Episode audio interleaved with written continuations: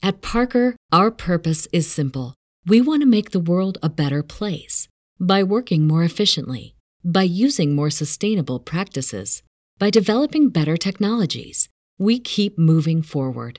With each new idea, innovation, and partnership, we're one step closer to fulfilling our purpose every single day. To find out more, visit parker.com/purpose. Parker, engineering your success. Swimsuit? Check. Sunscreen? Check. Phone charger? Check. Don't forget to pack the 5 Hour Energy. It fits great in a pocket or carry on, and the alert feeling will help you arrive ready for anything. Now get 20% off when you use code 5HE Travel at 5hourenergy.com. Expires April 30th. One time use only, not valid with other discounts. Remember, visit 5hourenergy.com and use code 5HE Travel to save 20%. Webmasterradio.fm presents a show custom built to give you everything you need to build your business on the web. Webmasterradio.fm presents CEO Coach. From funding to finance, set up to staffing, our CEO coaches break down the art of business development from the ground up. Now, here to get you started are the experts of online business startup, management, and development, the founders of Outlines Venture Group, Gillian Muessig and Ann Kennedy. Welcome to CEO Coach. This is Ann Kennedy, and I'm here with Gillian Muessig, the co founder of Moz. Together, we're serial entrepreneurs helping tech companies launch, grow, pivot, and thrive. You can find out more at outlinesventure.com. Good morning, Gillian, and happy holidays. Thanks, Anne. Happy holiday to you as well. Getting to be brisk here in the Northern Hemisphere. You bet it is. So, you know, it's the end of the year, and it would seem a good idea to take a look at some of our most popular episodes and maybe re- uh, go back to a couple of them um, for people who might have missed them the first time around. And oh, you know my favorite subject, right? Oh, yeah. Building your brand community. How did that one fare? That was one of our most popular episodes, according to the downloads from our many places where it can be downloaded. So, right. yeah, let's have let's have a listen to um, building your brand community.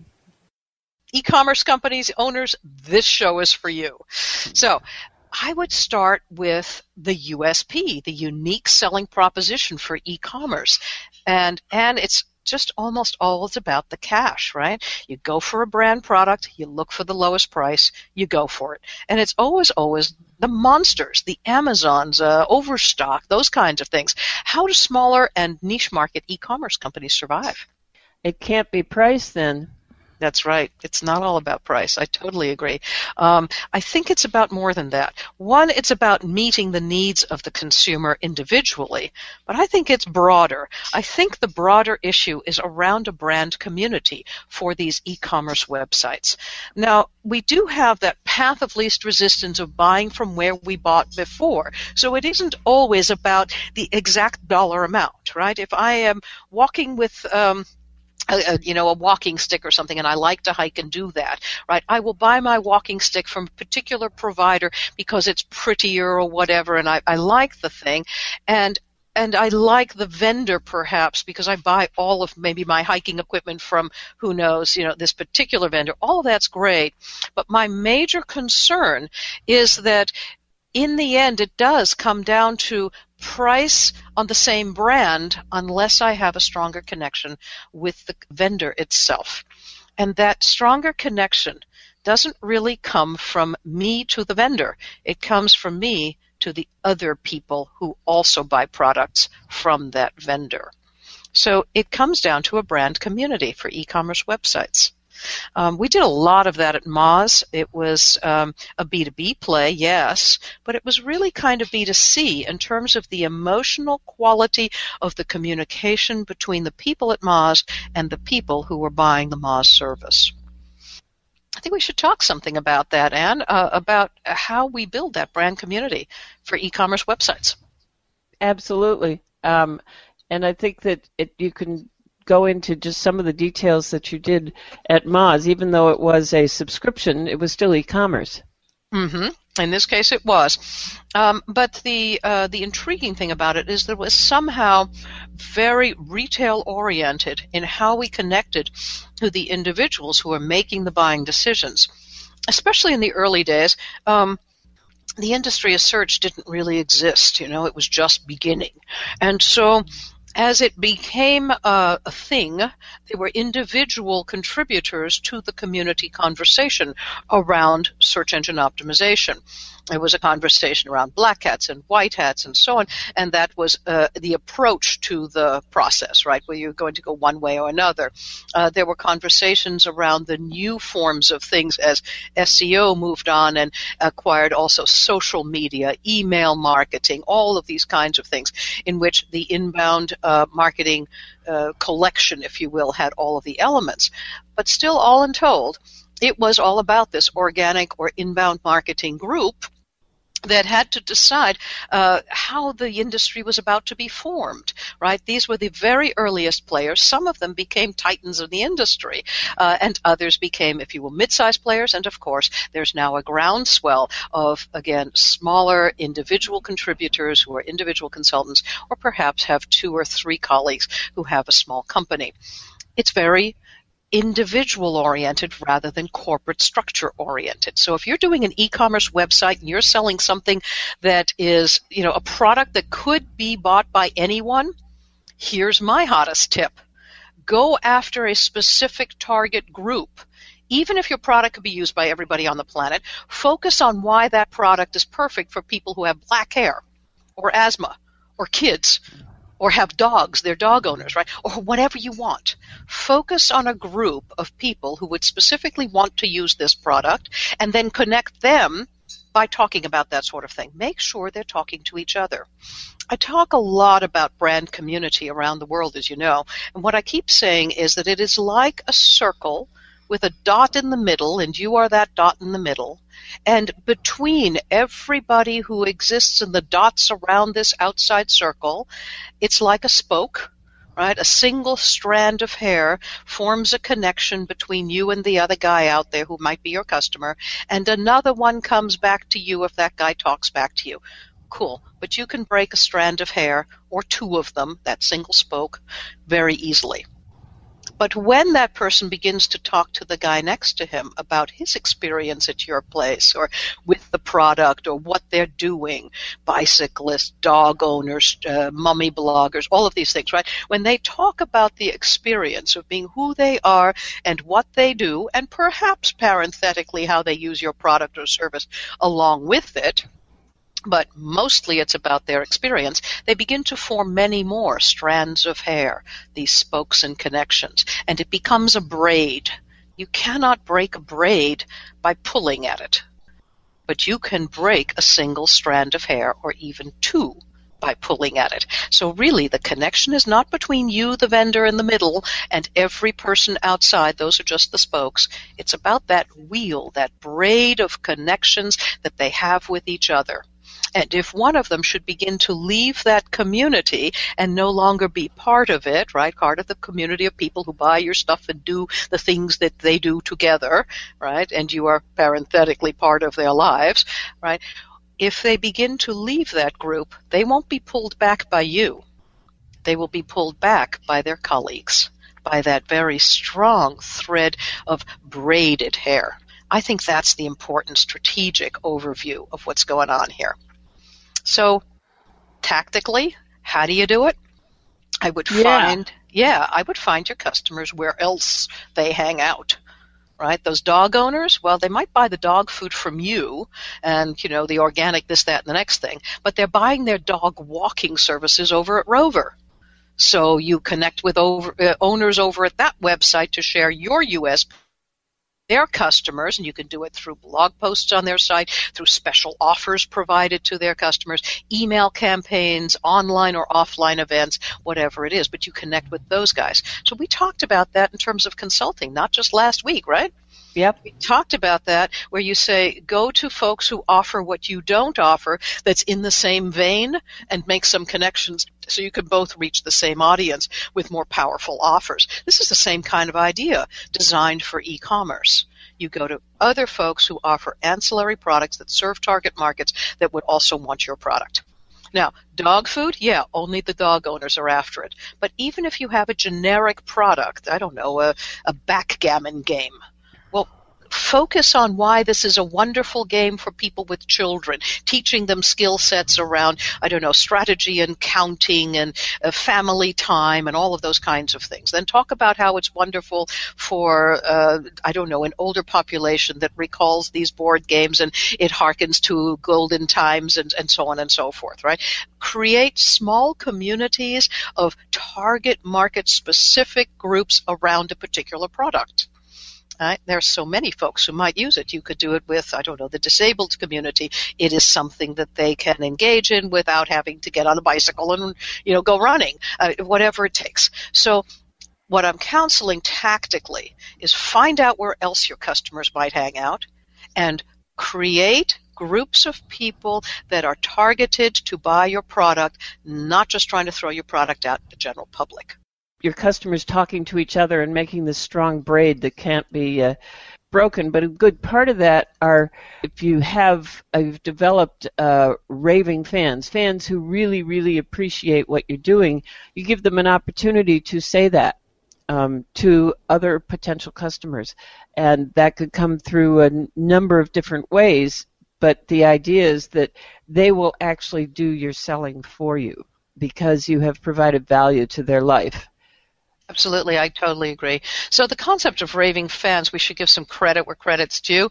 Um, raving fans is a book uh, by Ken Blanchard, written many, many years ago, and it discusses a number of um, uh, tactical case studies which he uh, researched over time, and it had to do with the idea, essentially, of building this brand community even before the web existed and before we built those things online. So it's not a new concept um, he was talking, for example, about somebody who owned a gas station, and uh, people would buy gas and come out of their way to buy gas from this particular gas station. It had to do with the service, it had to do with the people, the corporate culture, all of the kinds of things that Anne and I talk about. It is translatable to the web.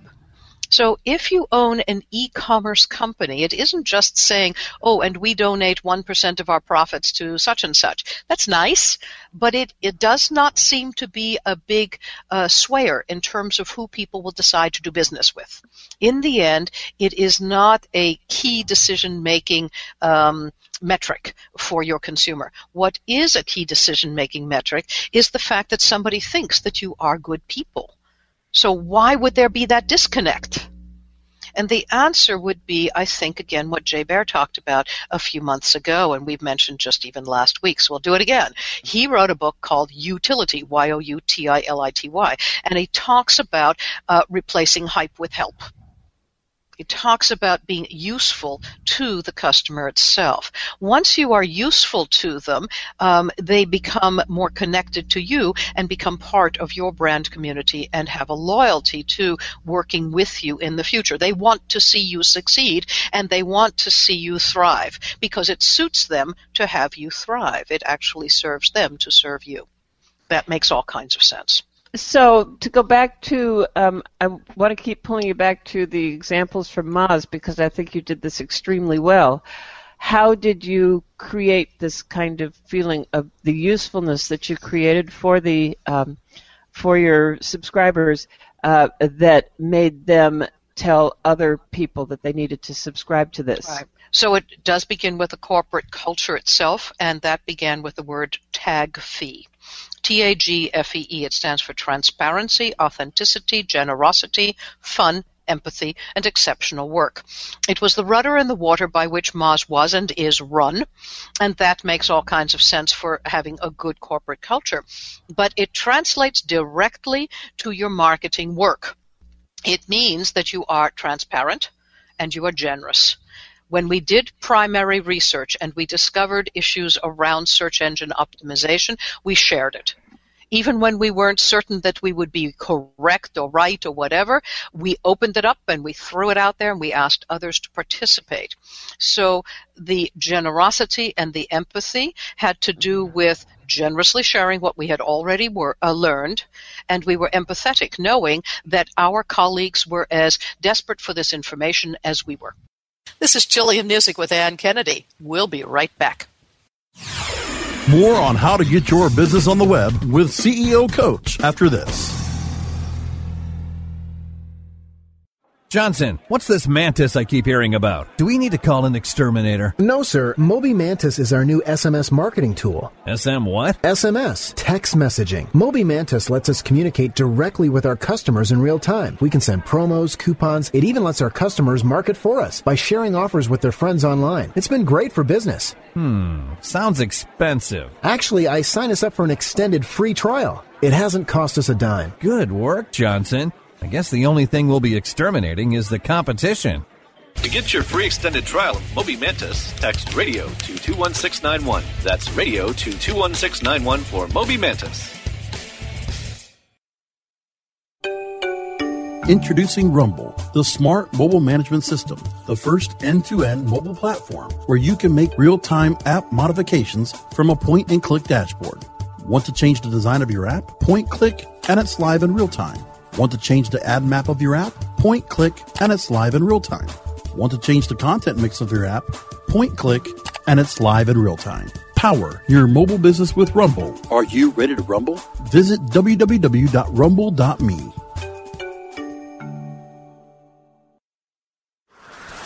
Whether you are an online business or domain name investor, you need access to the best names. With over 270 million domains already registered, finding the right names at the best price requires a great wingman.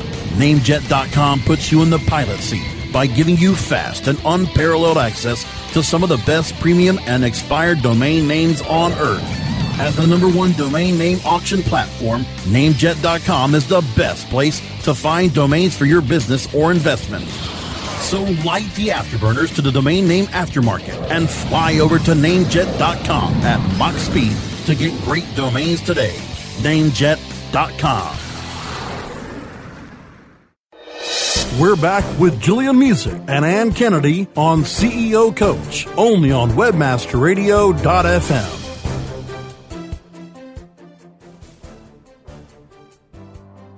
Welcome back to CEO Coach. This is Ann Kennedy, and I'm here with Gillian Muessig. And for our year end wrap up, we're bringing back some of our most popular episodes for you. We just talked about e commerce and building your brand community.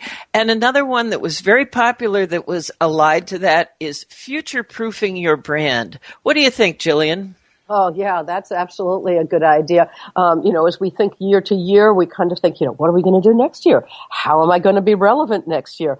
Let's take a listen to some of these things and see about how to future proof your own brand. A lot of it has to do with understanding who's in the driver's seat, doesn't it? Yeah, and that would be the customer. Oh, yeah. Let's take a listen. Future proofing your brand. Why don't you define it, Anne? What would future proof mean? Well, there's what uh, Hanley said in his post on Mc, uh, McMurry TMG was if there's one constant in business, it's that no brand is immune to changes in market conditions. And he went on to list uh, some really big brands that have just stumbled in just this year, and we're only, yeah. you know, in a, a, small part of the way through this year. Um, Kellogg's, okay, cereals yeah. for for almost hundred years. McDonald's Big Mac, although that one might be mm. just a hiccup, not a brand failure, because uh, the reports of uh, the Big Mac's demise were greatly exaggerated, as Mark Twain once said. Thanks to Mark Twain, yes. However. What is relevant to the discussion um, that I wanted to have about this is that McDonald's will be pulling the quarter pounder off the menu because it's who wants to say they really want a massive meat smothered in cheese these days? It just doesn't work in the current um, way that people think in terms of health conscious food. So that's and, actually a, wait, that's actually a huge shift in the process. I mean, you know, that we always think that the health food trend is the purview of, you know, the well-to-do and those who have the time and inclination to think about such things. And that the rest of the population of the United States and certainly even around the world uh, really don't give a rip and they just want food, not organic and this and that and the next thing. This is a major shift if people really don't want to walk in and ask for a quarter pounder. I guess the ones that spend the most really don't. Um, apparently that's what's going on. Other blips with brands were Radio Shack, which is now going into um, yes, uh, it, it's it's uh, chapter it's eleven. yeah, yeah, it's really sad. Uh-huh. Receivership. That's the word I was looking for. And even yeah. Whole Foods has had to redefine its uh, its approach from you know whole paycheck. Um, so oh, yeah we have to ask what's going on. And the common theme that uh, that uh, we see in this uh, particular uh, lit- litany of brands that are, are stumbling is relevance, or rather, lack of relevance. And okay, so some yeah. of the examples, right? Um, Kellogg's, right? They're still yep. pushing, if you will, sugary and refined carbohydrate laden cereals. All right, so not whole grains and things like that. All right. So the bit with a quarter pounder, we just talked about that, and that would be a major shift if large portions of the population, um, not just you know the hoity-toity and the white collars, are actually rethinking the kinds of foods they want to put in their bodies. Right now, we're and, seeing a could think a continuing increase in obesity in the U.S. population, but perhaps that's turning the corner, and that's what McDonald's is seeing. And certainly, I would say at Radio Shack, they failed to. Um, kind of sense where the market was going, but then Best Buy has the same problem, and I don't know if they're going to be able to solve it either, right? And that's shopping online, especially for technology products, rather than shopping in shops. Indeed, and one of the uh, the big problems with Radio Shack is that the market that they grew up on, that they cut their teeth on and really built, was the. Uh, you remember the Heathkits and the the yes. kids who would build their own radios. Well, oh my gosh, I did it. Yeah.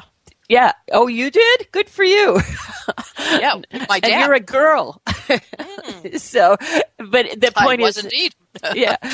But the point is that the they that market doesn't exist anymore. The young people aren't doing that. They're buying, you know, ready-made electronics. And Radio Shack kind of lost its way, and now they're being acquired by a cell phone company. I would say to yes keep the no. stores open.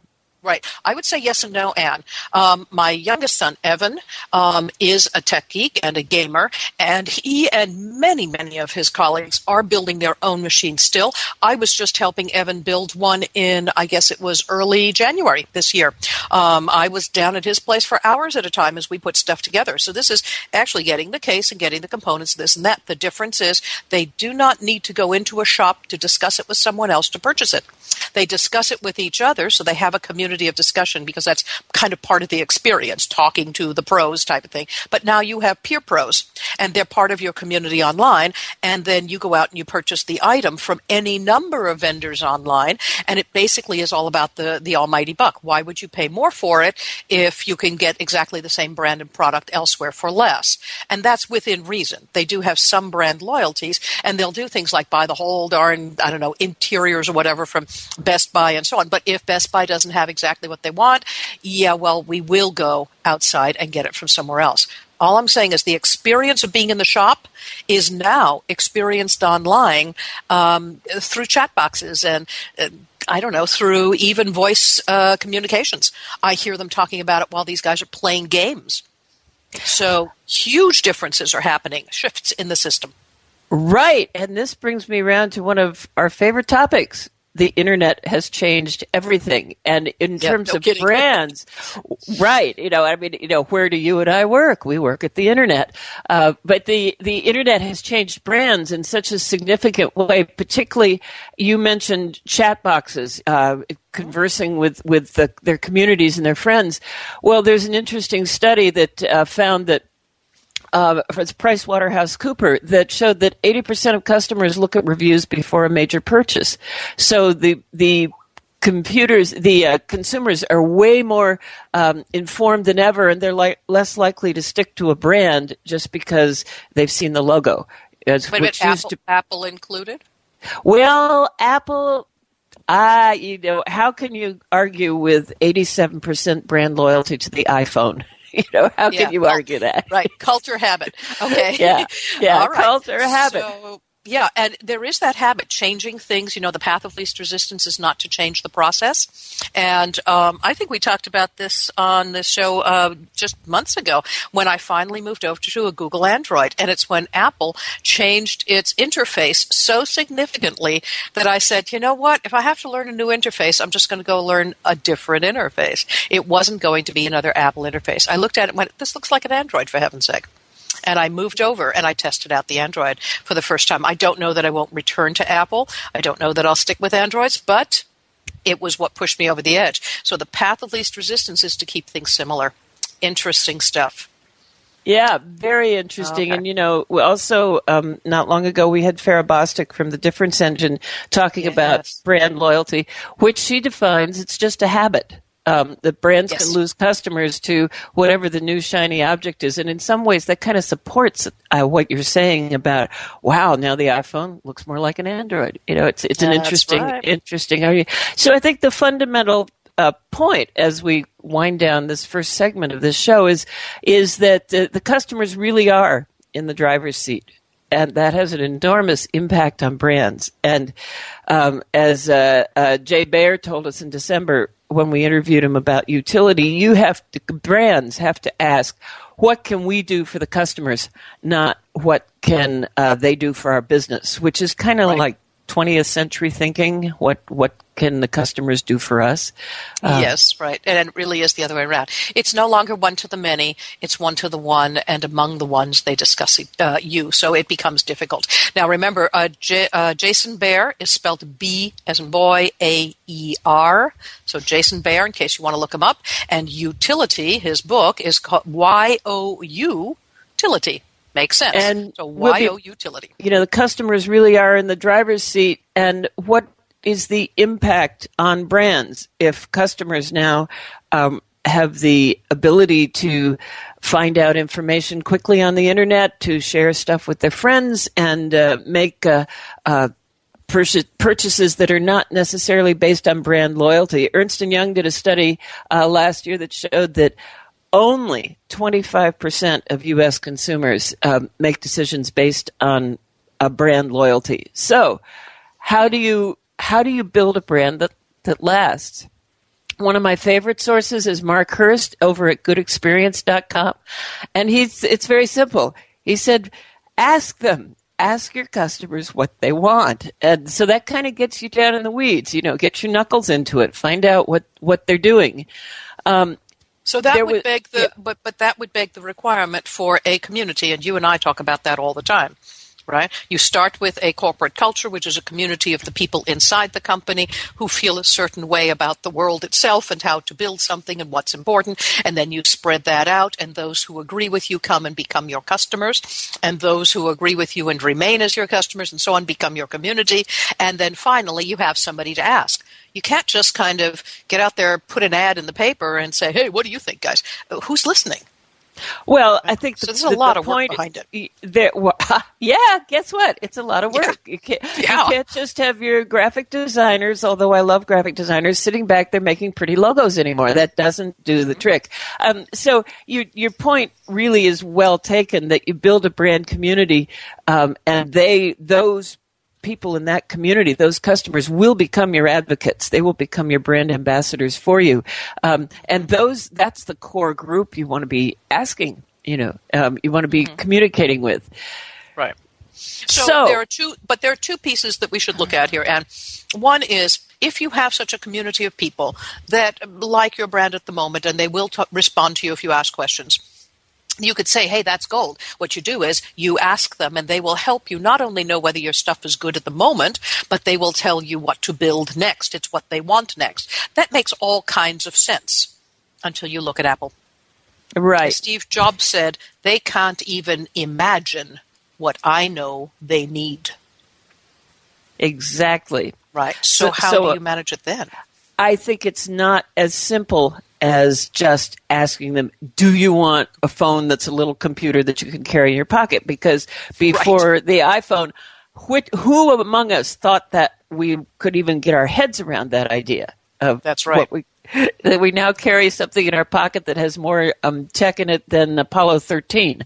So that, that's right. So yes, I, I, keep thinking about that. Right, we sent people to the moon with less power than sits in our pocket on a daily basis. But who would have thought that the internet itself would be so ubiquitous and hotspots would be everywhere, and that uh, the Wi-Fi sent through on our cell phone services would be sufficient? That in cities around the world, never mind in rural areas as well, in many places, right, you can get enough service that it makes sense to put that little computer into your pocket and carry it around and use it. So, you know, all those circle, things. I want to circle back to a question that you asked. Mm-hmm. Um, uh, is, is, how do we do this? How do brands do this? And um, mm-hmm. there was an interview on McKinsey with Lorraine Twohill, who's the senior VP mm. of Glo- Global Marketing at Google. Now, there's a company that knows a thing or two about branding and failing fast uh, because yes. they throw a lot at the wall, and the Google graveyard is littered with uh, projects that they tried and dropped quickly. And Absolutely. one of one of the things that she points out on this. Um, uh, on this topic of how do you know how do you how do you do that she said you need to um, know your customers and you need to know the magic and then connect the two so what am i talking about the magic you're knowing your customers pretty obvious. Um, but the magic is what she says is what's in the hearts and minds of your engineers. What are they building? And if you can create the if you can connect those two between what your customers, understanding your customers and how you can help them, and that's different from what they can do for you, as we said in the previous segment, and then know the magic of what the engineers, who are very creative people, um, what they're building, then you create relevance to your marketplace. Absolutely. I'm going to backtrack a little bit for those who were curious about what the uh, Google Graveyard looks like. There was Google Reader. It went from 2004 to 2013. Had quite a lifestyle. Okay, but in 2013 yep. they ditched it, and then there was iGoogle. Went from 2005 to 2013 as well. They ditched several things that year. The Google Labs, 2002 to 2011. Google Wave, 2009 to 12, and Google Video, 2005 to 2012. So, you know, quite a lot of stuff sitting around. And that's just kind of the cream of the crop. That's the stuff that we actually got to know about. And some stuff they ditched before they ever got that far. We'd like to thank our producers at webmasterradio.fm for their continuing support. You can download these shows through webmasterradio.fm, iTunes, iHeartRadio, Stitcher, and so many other places around the web. Thanks for joining us. I'm Gillian Muessig with Ann Kennedy. You can find out about how we help companies launch, grow, pivot, and thrive at outlinesventure.com. Till next week.